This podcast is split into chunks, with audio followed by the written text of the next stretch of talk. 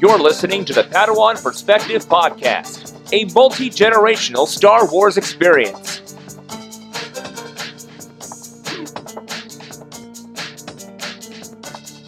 Brought to you by the Star Wars Report 2nd Airborne Division Podcast Network.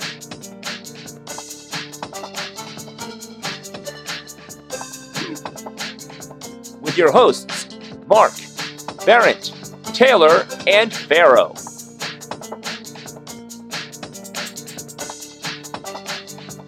Join us as we discuss the Rebels TV show on Disney XD, as well as Star Wars fandom across the galaxy.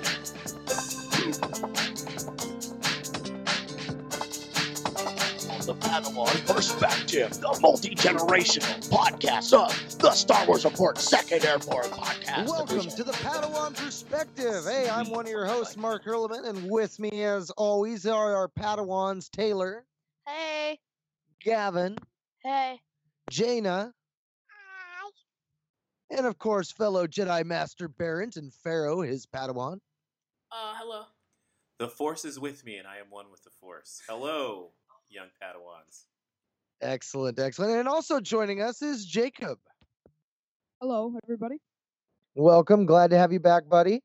Uh, so, as you may or may not know, this is our sixth episode of the Padawan's Perspective. This is our Rogue One coverage. We uh, have seen it, we've watched it, we've eh, we've absorbed it multiple times. Well, maybe not all of us, but we have opinions, and we're here to give them to you. So, with that, I think uh, no further ado, let's do this. What do you say, Barrett?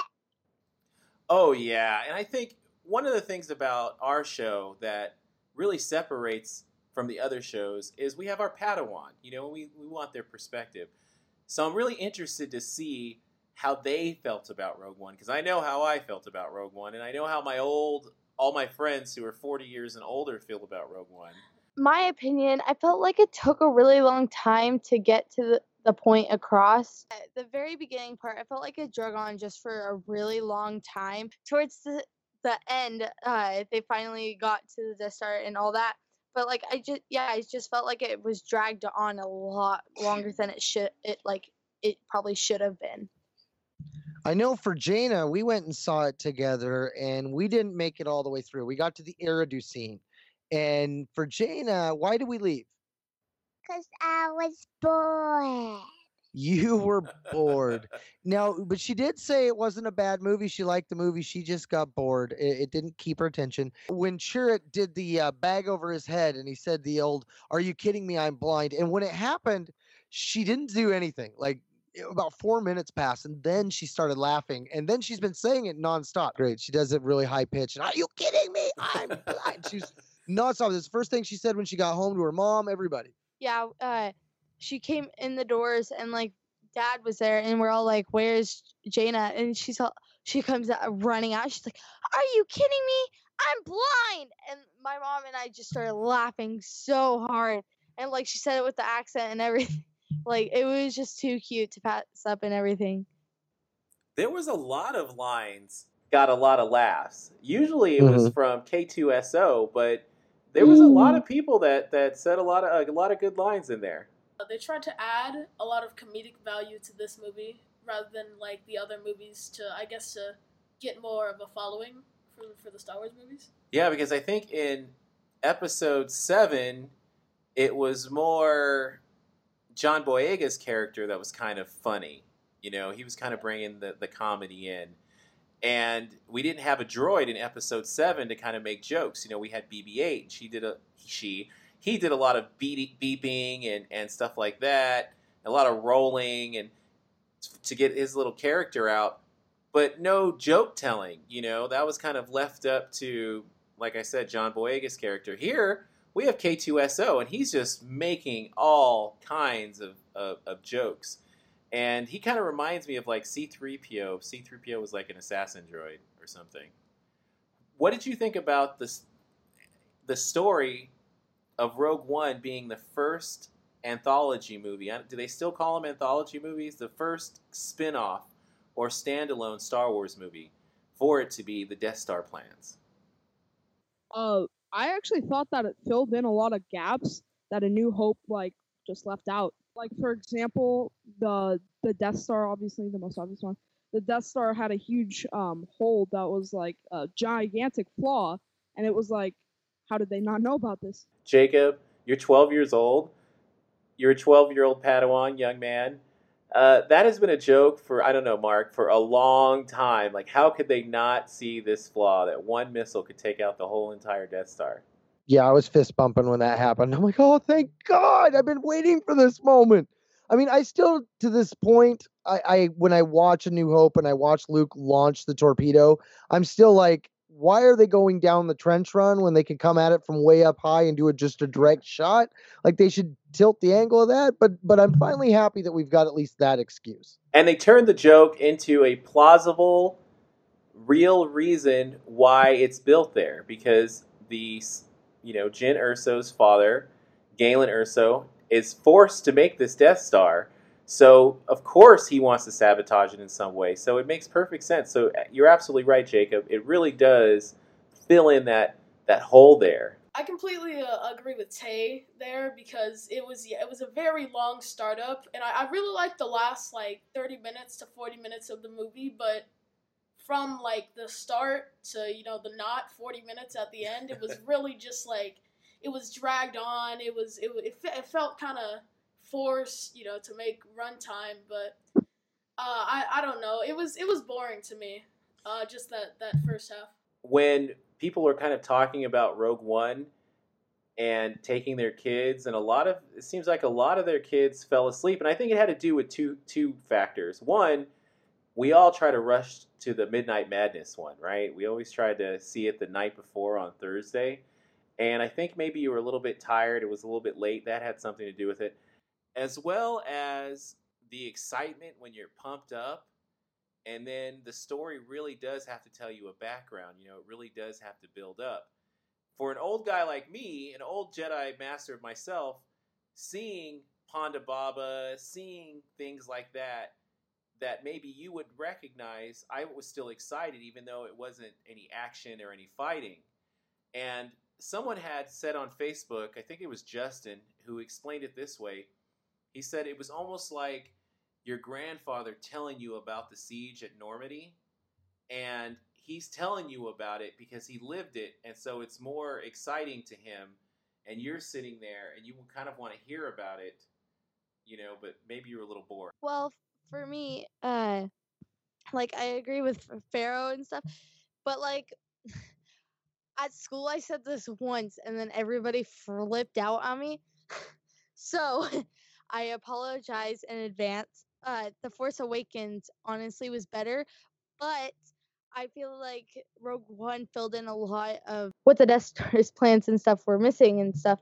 My dad asked me the other day, he's all like, So who do you like better, Rey or Jyn?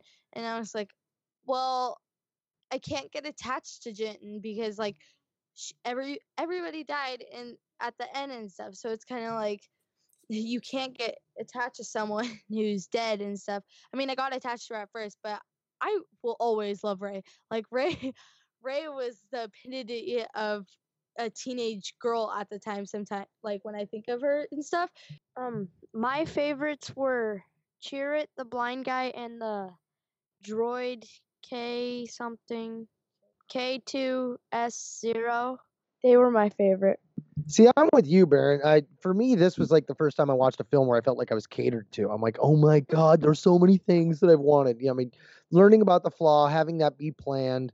Uh, you know, there were so many aspects of seeing Rebels characters show up. I wanted to have Chopper rolling through the base at some point, at point, or have Hera in a in a communication, and we see Chopper rolling through. We get Hera being called out as General Syndulla. Uh, we saw the ghost parked three different times on Yavin 4. We saw it in battle about seven or eight times. I mean, I was like doing flips over those little references Oh alone. gosh. We were in the theater and he's all, look out for this. Watch. Watch. Oh my gosh, oh my gosh, there it is. Ooh. Is that is that Chopper? No. Oh no. I wonder when he's gonna be there. I don't know, Dad. Shush, I wanna watch the movie. Oh my god, there he was! So we're all like, I'm all Dad. And so thankfully there wasn't very many people in the theater, but still, I love him, but he's kinda embarrassing when it comes to this. I was pretty shameless. And Gavin got to watch it with me the first time I saw it. We went and saw it on the opening night because even though I work at a theater and I thought they were hazing me, apparently you can only watch one person in the theater in the advanced showing. They would only let one person watch it in 2D and one person watch it in 3D. It was insane. What, what? I don't understand. They would only let you buy one ticket per person. No, no. The the staff of the theater, we typically get to watch a movie the night before and they let all of us in to watch it. But for this movie, Disney had a stipulation that only one employee per theater could watch it. So one person out of all the staff got to watch it in 2D and one person got to watch it in 3D. They watched it at the same time in two different theaters. And I was out working, I was vacuuming and stuff. I'm like, are you kidding me? Like, I didn't get to watch it. I just got to sit there and I was I was like Jenna, I was really upset and in tears. That's exactly how I was. I was tore up about it. I've talked about my other Star Wars friend named Zach. Well, it, the, we there's like three of us. There's me, Zach, and Jamin. But we were all like talking about going uh, a day earlier before it opened and stuff because we did that last year. And so, well, Jamin ended up getting grounded for some unknown reason, and then uh, I had to stay the night at my grandparents' house. Zach only got to watch it by himself and stuff, and so he got to see it an entire day before all of us, and then kept on bragging it to our faces. And he's like, "That was so good," blah blah blah blah blah. And I was like, "Okay." And he's like, and then and I was like, "Don't say a word." And he's all like, "But," eh," he's, I was all like, "Yeah, I- you're the I'm the only one you can really talk to, but you are not allowed to uh, talk to me." He's like, "Can I tell you one spoiler?" And I was like, "Fine." And he's like, "They leave off where uh, Princess Leia gets a CD," and I was like, "Really?" really, really, really. And like, I was like, it's not a CD. and he's all like, I don't care. So, yeah, that happened. You're anxious to figure out what they're talking about and stuff. So Taylor, you you said that you liked Rey because it was very hard for you to get attached to Jyn because of what happens at the end of the movie. What about the rest of the characters, guys? Did you really like Chirrut? I know that that Gavin said his favorite guys were Chirrut and and Baze. What did you think about the other characters? Oh my gosh, I love Chirrut. May the force of others be with you. May the force of others be with you. May the force of others be with you. And then, of course, you know, he had that, let them pass in peace. Let them pass in peace. like, I love the way he drug out the lines, you know, like, Baze Malbus used to be the most devoted goodies of us all. So what I kept on saying for a week was I'm one with the force and the force is with me. Like when I got home from watching it, I kept on saying it and Kevin's all, What are you saying? And I said it once in a while and then he's all like, Oh, I get it now. And I was like, Yeah. And I was like, I'm one with the force and the force is with me. And then I started saying it at school and my uh, best friend Sam, she's all, What are you saying? And I was all like, I'm one with the force and the force is with me. And she's like, Oh, Star Wars talk. Okay, never mind. Because Sam does she uh, honestly has never seen a Star Wars movie in her life, and I have no idea how I am friends with her without uh, making her watch one. Well, we were at school, and I, uh, Zach and I, we talked uh, Mr. Gelderks into showing uh, three of the Star Wars movies, and so he did. And Sam's all like, "That was a lot better than I thought," and I was like, "Yeah," and she's all like. What are you waiting for? I was like, "What do you mean?" And she's like, "Are you expecting it I'm expecting a reaction. I was like, no, I was kind of expecting a little more from you, considering it's like a fandom in my family here. She's all like, oh, Yeah, I I- think for me, the more times I watch it, I'm up to seven now, and every time I get to that scene, it starts with Baze yelling "Chirrut!" and I start to quiver. Then I'm just like, oh god, you know, here here we go. This is this is that moment. You know, and I mean, of course, at that point, you pretty much know what's coming because of what happened with K2, but the emotional ending of that film was just that was one of those things that I was hoping for. You know, I was hoping for an ending where it was going to be just totally dark, totally devoid of all hope and and a total suicide mission and to a large degree that's what we got. We had all those pickup shots that Gareth Edwards did that threw us off the scent with the trailers and stuff. So I was distracted enough with the distra- with the trailers that when I went into it, it was a unique enough experience that I came away thoroughly enjoying it, even though some of the characters didn't have as much screen time as others, or as some may have felt they needed. I felt that it played really well. This movie does change A New Hope in a lot of ways, though. Not only does it fill in some plot holes, now we know that Princess Leia was at the Battle of Scarif, correct? In order in order to get the plans. We kind of understand now why Darth Vader was so pissed off when in A New Hope he asks Princess Leia about the Death Star plans and she says, "I'm on a diplomatic mission for Alderaan for the Imperial Senate." liar. and he just goes crazy. He's, You're a liar. You're a rebel. You know, and it kind of explains that you know he saw her launch in Rogue One. He knows that she's a rebel, and she's sitting there lying to his face. You know, and it's things like that that that makes Rogue One a better movie, and it makes it makes a, a New Hope a better movie. So is Ro- Rogue One? What I want to ask you, Padawans, is there's no Jedi in Rogue One, right? That was the big kind of of thing about this spin-off or this this anthology movie is what they first called it. It was going to be about the regular characters in the Star Wars universe. There weren't going to be any Jedi. That was their selling. point. There are no That- Jedi here, only dreamers like this one. That was the selling point. So did it feel like a Star Wars movie? to It did, but um, the movie I liked it. I liked the movie, but um, I didn't. I started to dislike it when it came to the end because as soon as the droid died, I got really sad, and I'm like, at least the blind guy's still alive, and then he died, and I'm like, dang it, I'm done. Yeah, well, and you know, there's arguments still over Chirrut, uh, you know, him being force sensitive, him being a Jedi. You know, when Bay says there are no Jedi, just dreamers like him. I mean, is that implying that they were once part of the Jedi Order? I mean, that's nebulous. I mean, it's clear he has force sensitivity. Uh, it's clear he has some experience with the force. I mean, when we watch him go against those stormtroopers and he's dodging the bullets and stuff and knocking each one of them, oh, sorry about your foot, hitting them and, and using the guy as a marionette. I mean, that's something that Kanan even struggled with doing, but Kanan was a trained Jedi and he eventually overcame that. So we see that. We also hear him talking about, you know, I sense you keep a, you know, a dark place with you. Uh, what is, what's the look of the guy? He knew about the pilot. He was able to pick up on things with his senses. I mean, he talked about that. We watch him do that little blow air into his hand before he aims with his rifle and he shoots a TIE fighter out of the air. Not only does he shoot a TIE fighter out of the air, he manages to make it so the TIE fighter lands into one of the turbo lasers. I mean, there was just way too much about him that was forceful. So, I mean, he clearly represented the Jedi element that was missing him and the planet Jedha itself with all the Jedi relics and stuff. There were so many cool aspects in that alone. And, uh, you know, you, we were talking about the story, and I, I think about the fact that Saw Gerrera was integral to the story and yet had such a small role. You know, I, I, I at first thought he wasn't needed, but the more I watched it, the more I, I felt he was kind of a linchpin to a lot of things. And overall, for the overall building of the new canon, he's a linchpin as well. Yeah, let's talk about Saw since you bring him up. You know, Saw was an original character that was introduced in the Clone Wars in the Onderon arc, where Saw and his sister are a band of freedom fighters on the planet Onderon who are resisting the Separatists. And Saw's sister dies and he fights on. Did you notice anything missing about Saw?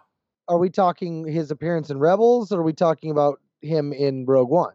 Well, his appearance in Rogue One is so much different than when we last saw him in the Clone Wars. I mean, he has green eyes, he Yeah. has both of his legs, he's not on a breathing machine.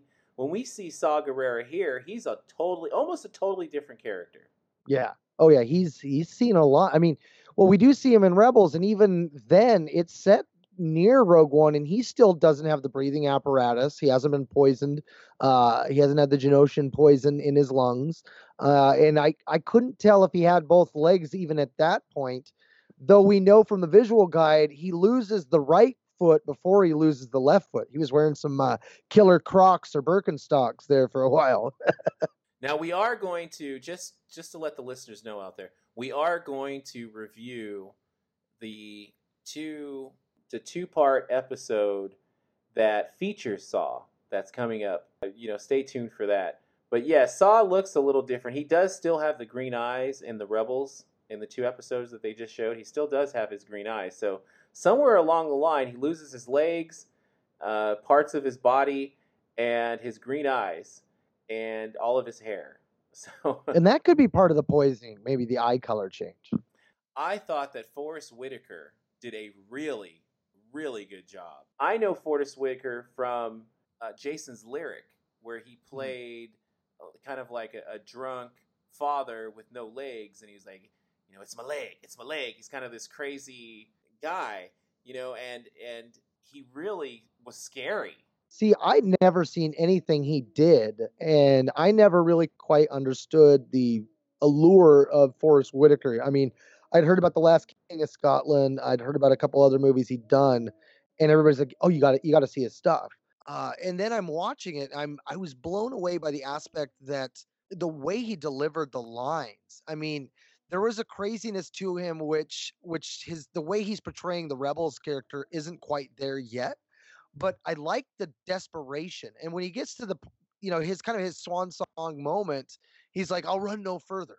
Man, that felt very much old Native American story where he's like, "I'll run no more forever."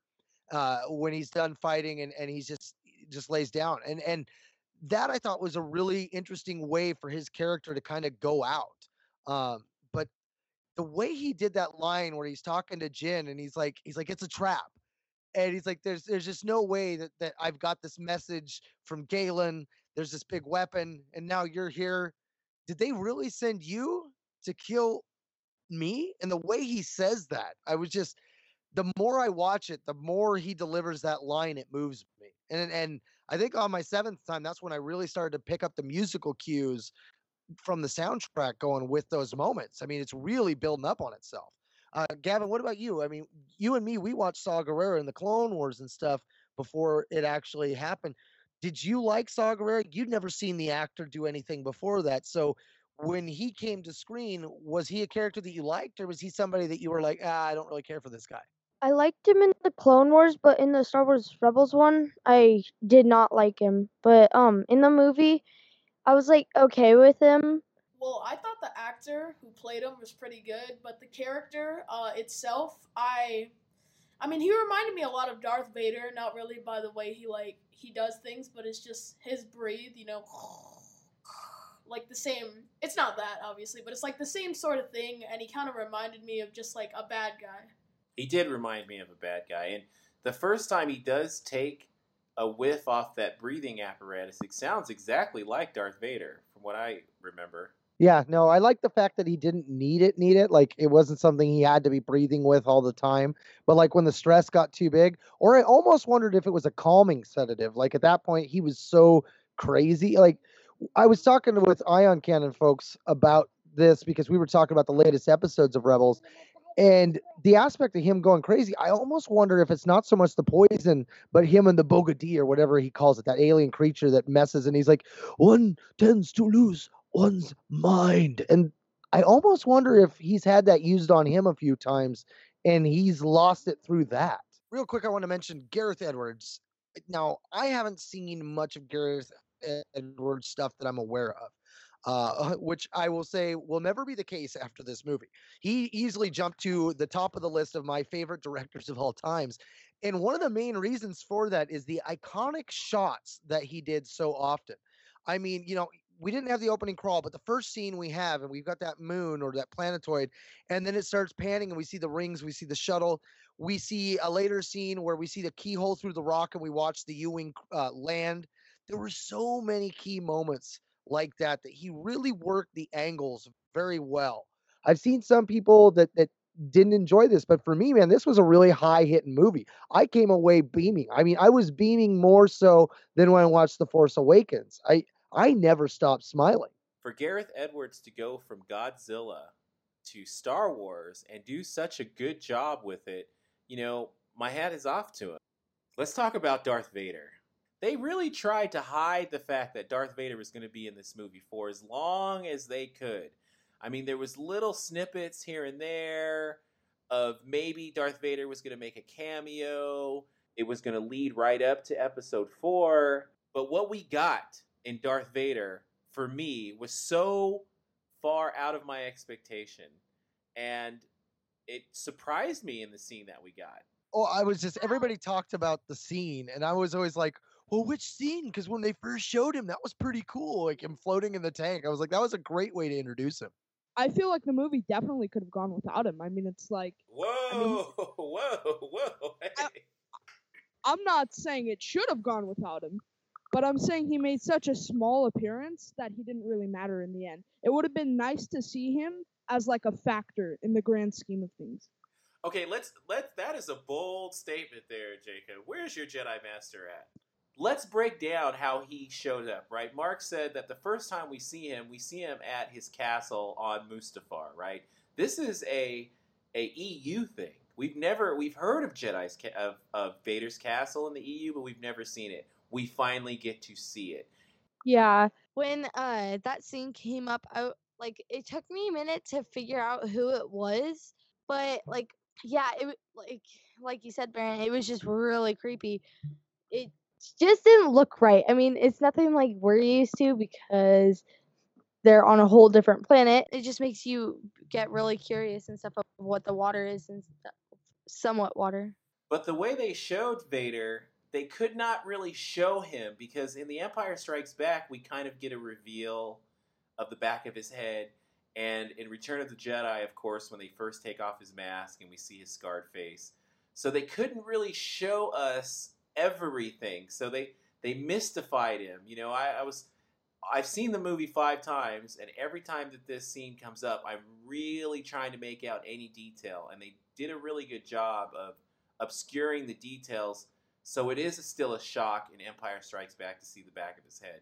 So it is still a shock to see his his mask come off for the first time in Return of the Jedi, and I think he handled that very, very well. One thing I did not think they handled very well with Vader is when Krennic has to go see Darth Vader, and Darth Vader comes out and he's walking down the little ramp to see Krennic. Krennic uh, gulps up to this point, Krennic is someone you do not want to mess with, and he is definitely scared of Darth Vader. But did you notice that Darth Vader's walk was almost the exact same thing as David Prowse? No. No, totally missed that. The exact same way. It was like he tried to walk fast, so Krennic had to keep up with him. It was kind of that that swagger. It was almost exactly the same. Did you actually analyze his walk? I did, I did. And one other thing I analyzed was his force choke. Something that a true Jedi Master would notice. we knew that Krennic was getting choked out, right? When Vader kind of turns and he's kind of throwing up the west side with the force choke, and he says, Don't choke on your aspirations. Oh my god, I almost fell out of my seat. I'm in the medical field. When someone is choking, it's called aspirating. So, like, Darth Vader made a force choke medical joke in Uh, Rogue One. It's called the Well- aspirating when they choke on something. Well, that's actually kind of cool. uh, Like, like I didn't get it in that regard. So, like, uh, okay, I, I can see where you're going with that. But scientists that are in the chemistry field like the fact that K2SO is a fart joke because that's sulfur oxide. Is K2SO sulfur oxide? That that's what people are saying, and I'm like, oh, it's a fart joke. Okay. Yeah, it's a um, it's oh, it's on the acid scale. We were learning about it uh last ti- week. We had school. Did they mention Star Wars Rogue One character? Well, now we're beginning to on wonder. I mean, no, I'm beginning to think no. I mean, because I didn't catch the aspirations one, so I, I, because I heard a lot of people commenting about that, about it being a cheesy line, and I was like, but he's dropped cheesy lines before. I mean, he's done stuff like this all throughout the trilogy, but I didn't catch how cheesy because I don't work in the medical field like your dad. So that now that I now that that stands out, it's like, oh, clearly they did that on purpose. Like like another one that that I caught after reading about uh, different articles was when K2 smacks Andor, uh, Cassian Andor in the face when he's like, "These are are prisoners. I'm taking them to prison to be in prison." And he's like, "Quiet, you, or I'll give you a fresh one." When he did it, that was totally ad libbed. And when you watch that scene, uh, Diego Luna, the actor playing Cassian Andor, is trying not to laugh because it happened out of out of nowhere. So he's covering his nose and mouth, covering the smile and laugh because he is dying at Alan Tudyk at this point because Tudyk's totally free living it. It was great. So then we get to see Vader at the end of the movie. This is the first time we actually see Darth Vader as kind of like Jason Voorhees or Freddy Krueger. Yeah, he just walks in all intimidatingly and then like just like slaughters everyone. Starts shredding ass. Exactly. And then like the dude at the end of the hall, he's just banging on the door like, "Help us! Get us out of here! The door is stuck! Help!" us!" And then like he's just hauling through everybody. See, that would have been a little more believable had they not had the door already gapped open. Like if they would have had it so gapped open at first that he couldn't get his hand, and then while they were working it, they got it open enough that he could stick his hand. And the whole time I'm like, why isn't he sticking his hand through? Like that doesn't make any sense. I cannot wait until this scene, until this movie comes out for home video use, because I am gonna fast forward and rewind and slow mo that Darth Vader scene a thousand times. I mean, every time I've watched it, I watch, I see something different. Grabbing laser bolts and actually deflecting the laser bolts back at the people who are shooting at him without using his lightsaber. He's just using his hand Like Kylo Ren. like Kylo Ren did, or like he did in Empire Strikes Back with Han Solo at Cloud City. He uses his the Force to hold a rebel up on the ceiling, and as he's walking by, he just kind of nonchalantly slices the guy in half. I mean, the scene is incredible, and it makes Leia look that much more of a badass in Episode Four when she's telling him about his foul stench. That that was one of the best scenes I've seen in a Star Wars movie in like a while because it was so action packed. It was it was like fast paced and everyone's freaking out, but it's slow. Darth Vader's just slowly walking up and just like just like not caring. The zoom zoom like just like it, it was a it was a great it was a great scene. I love that scene. Yeah, I loved it too. It was so cool. It was pretty much classic Darth Vader just plowing through a group of rebels. Yeah. Well, what I thought was cool about it was that like you kind of know it's like where it's going almost, but like it's all new to you at the same time, but like old if that makes any sense. Like it makes sense to my to me, but yeah. It's like nostalgic, but it's fresh still. yeah. Well, you know, when you think about it, clearly Bail had faith in the Rogue One group because he told Leia to go with this fleet because he needed to get Kenobi to Alderaan. So, like, he was like, hey, you know, let's just save the middleman. Why don't you just go with them and you can just get the plans and we don't have to wait for the plans to come to us. You could just take them right to Kenobi. I, I'm glad you brought that up, Mark. But now we know that Bail was sending Princess Leia to Obi Wan Kenobi, correct? Is that what Rogue One was telling us?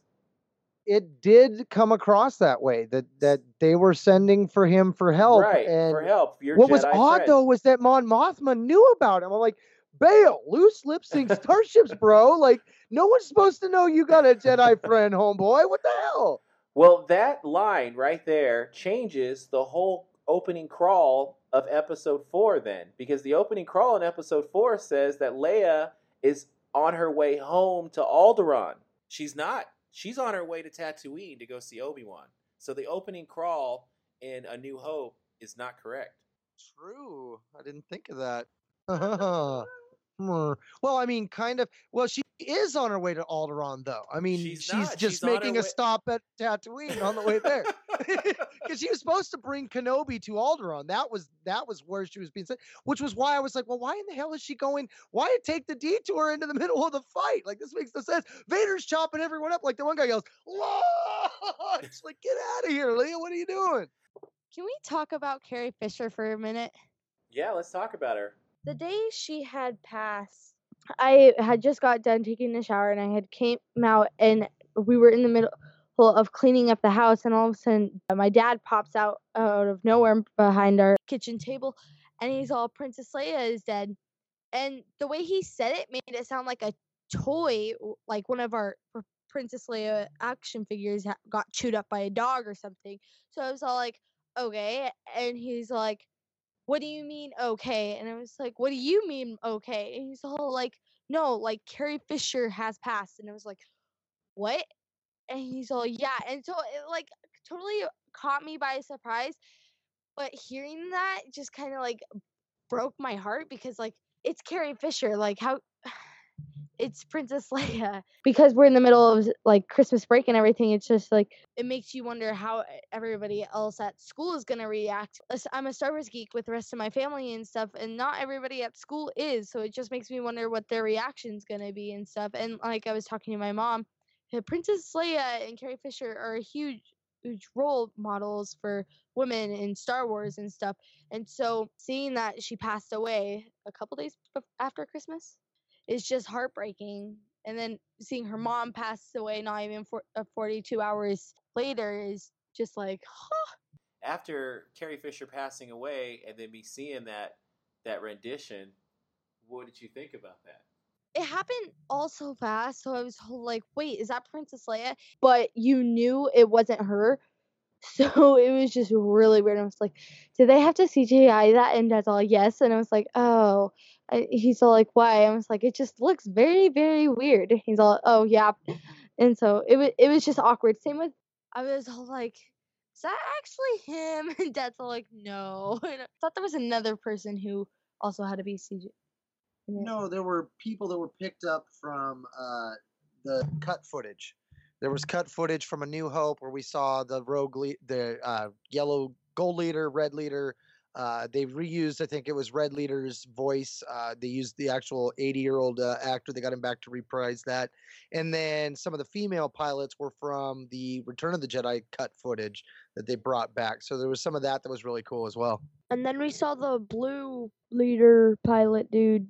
Yeah, so so the the really cool thing about the Blue Squadron was if you've ever read the books for A New Hope, Luke is part of Blue Squadron, and you're scratching your head going, wait, no, no, he's part of Red Squad. He's Red Five.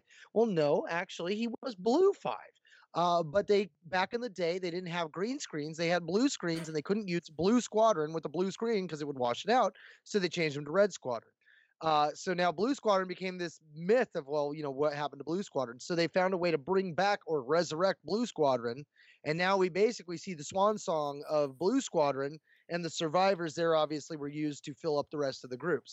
Um, getting to the aspect of the Leia and the and the CGI of that stuff, you know, I, I went and I've seen this now seven times. The last time I took my mom, and my mom had no clue about Tarkin. Whereas, you know, the, the Princess Leia stuff, she she figured that was CGI right away.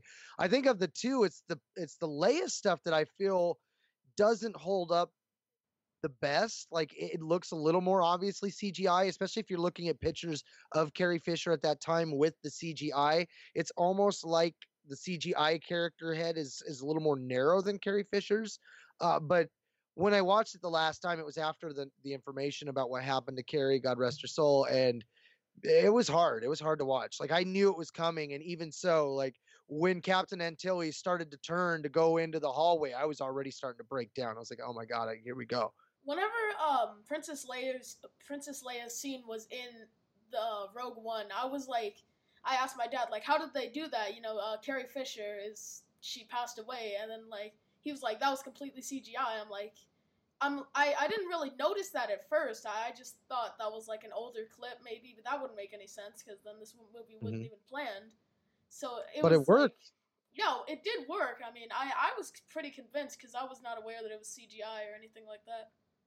You know what worked also was the voices.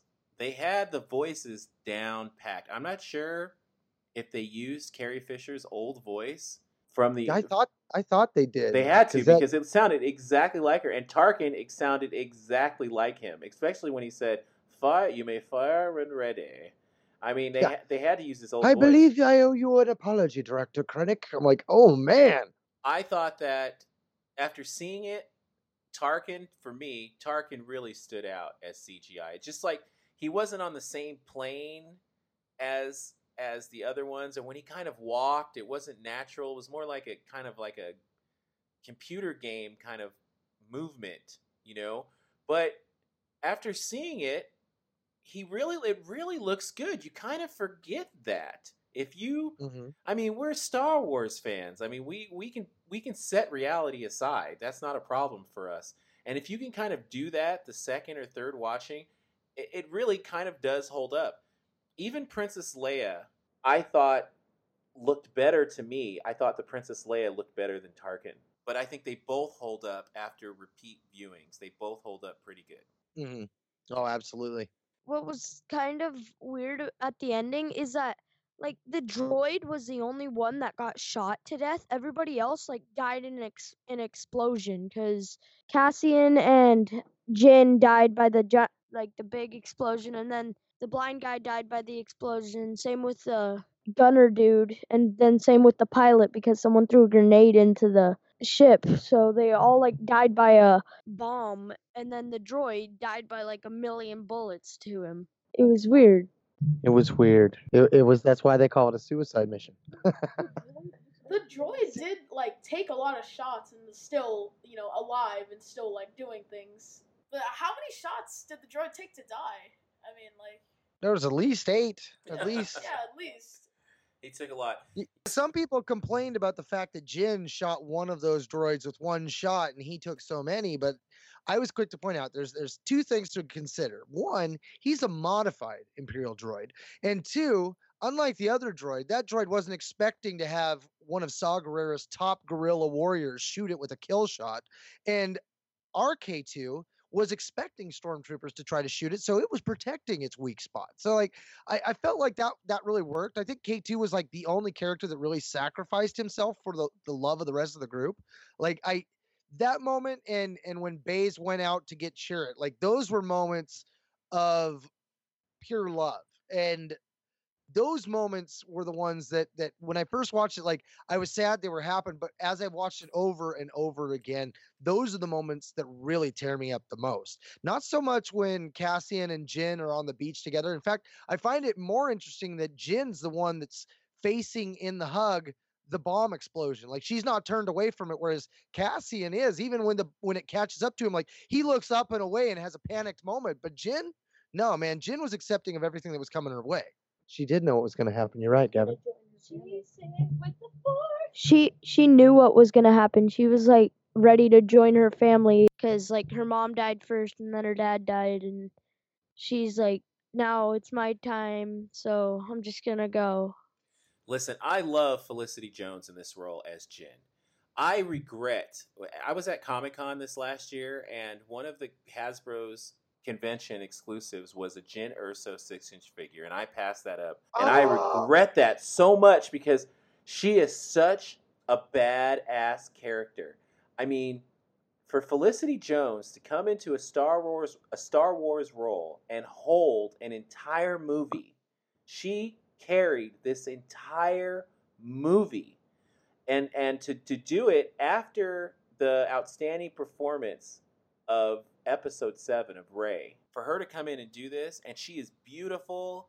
Every time she she she had a line you know rebellions are built on hope gave me goosebumps okay?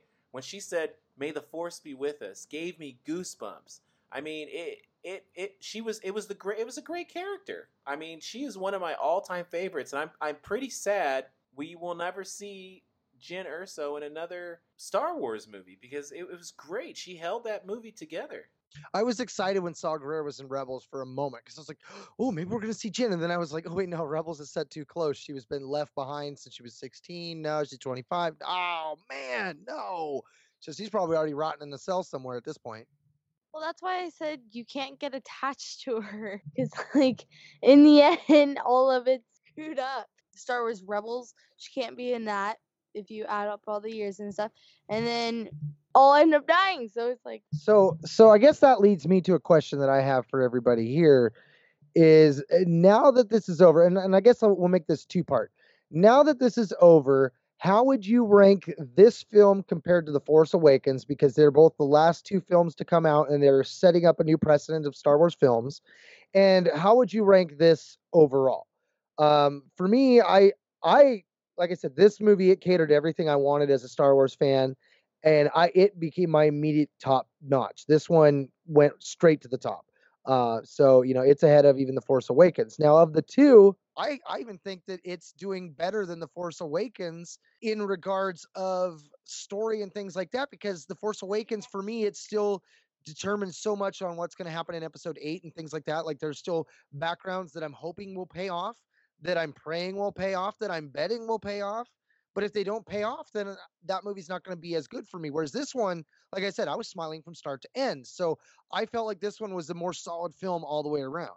Aaron, what about you, man? I think that Rogue One is definitely a better film than Episode 7, only because they've rehashed so much in, in Episode 7 to kind of, like I said, reintroduce Star Wars to the new generation.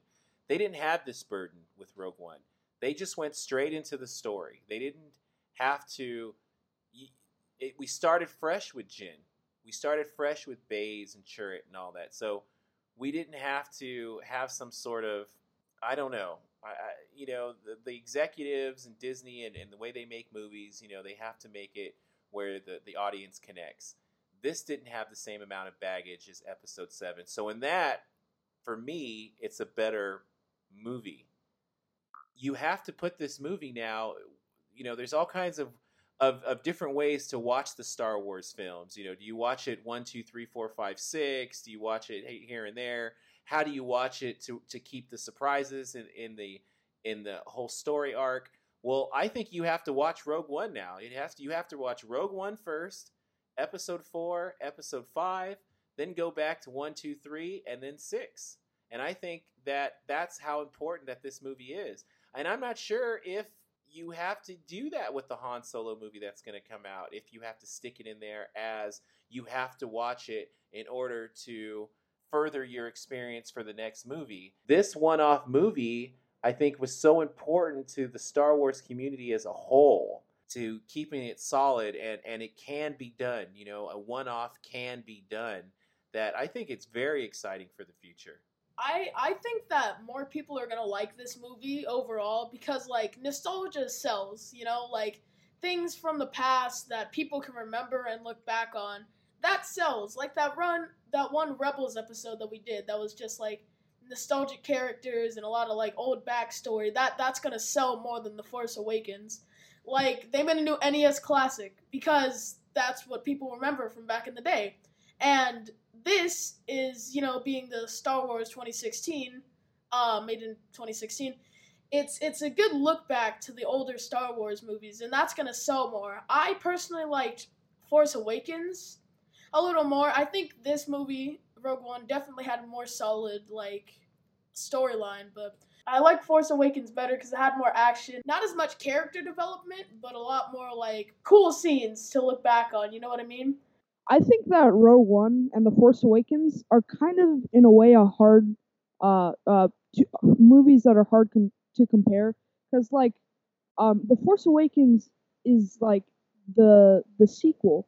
It's it's the sequel that uh, I think it's ten years, right? We've been waiting for it for ten years, and Rogue One is this whole different thing. It's it's a Star Wars story. It's a spin-off. It's it's so in that sort of sense, it's like hard to compare, but if you are going to compare them, I think Rogue One is just better in a lot more areas.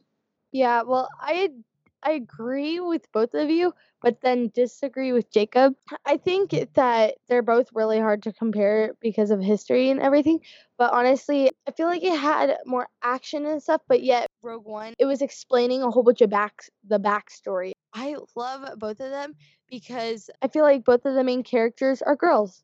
And so like I feel like they're bringing the girls in like females into more of the Star Wars movies because I remember watching Star Wars and stuff or playing with uh, the Star Wars action figures and being like, I always wish there was more girls and like Gavin would always want to play with me with them and but I could always like find one but she'll be missing an arm or something and it would freaking just take me off so bad. Seeing the movies come out with more female characters really makes me happy and stuff because and i hope they honestly progress with this i gotta say that rogue one for me was like a slightly bit better than the force awakens because one thing that i liked about the rogue one movie is when like that one dude that's like looks like he's related to admiral yeah, that guy.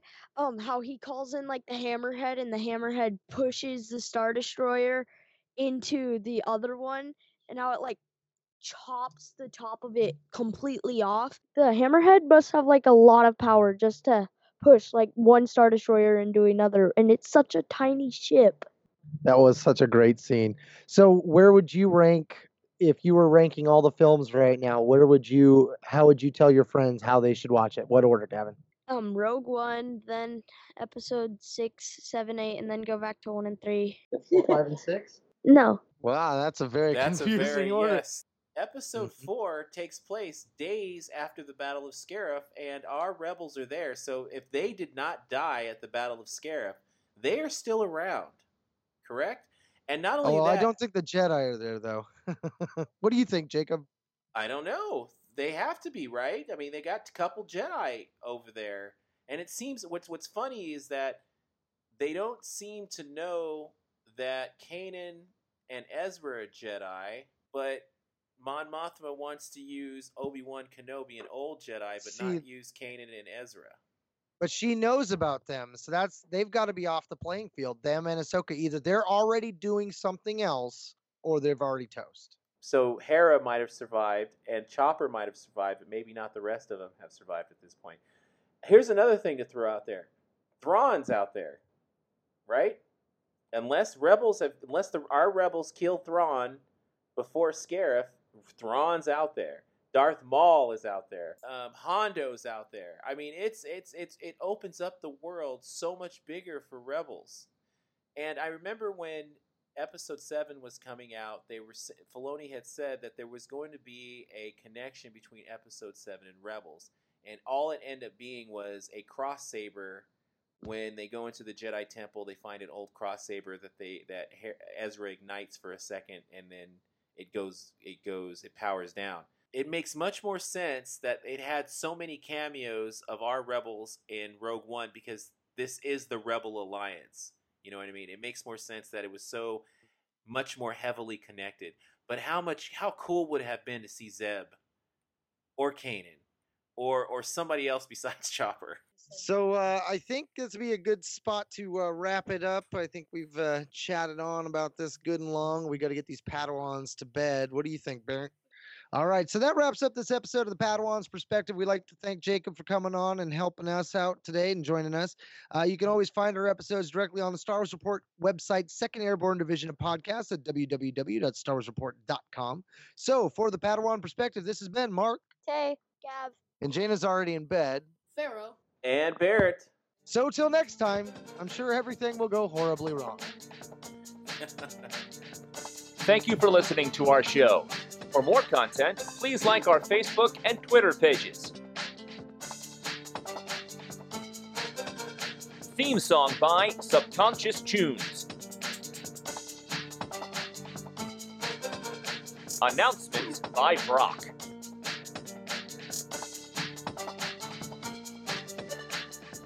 Sponsored by War Machine Marketing. Remember, you can find the Padawan Perspective and all the Star Wars Report Second Airborne podcasts at www.starwarsreport.com.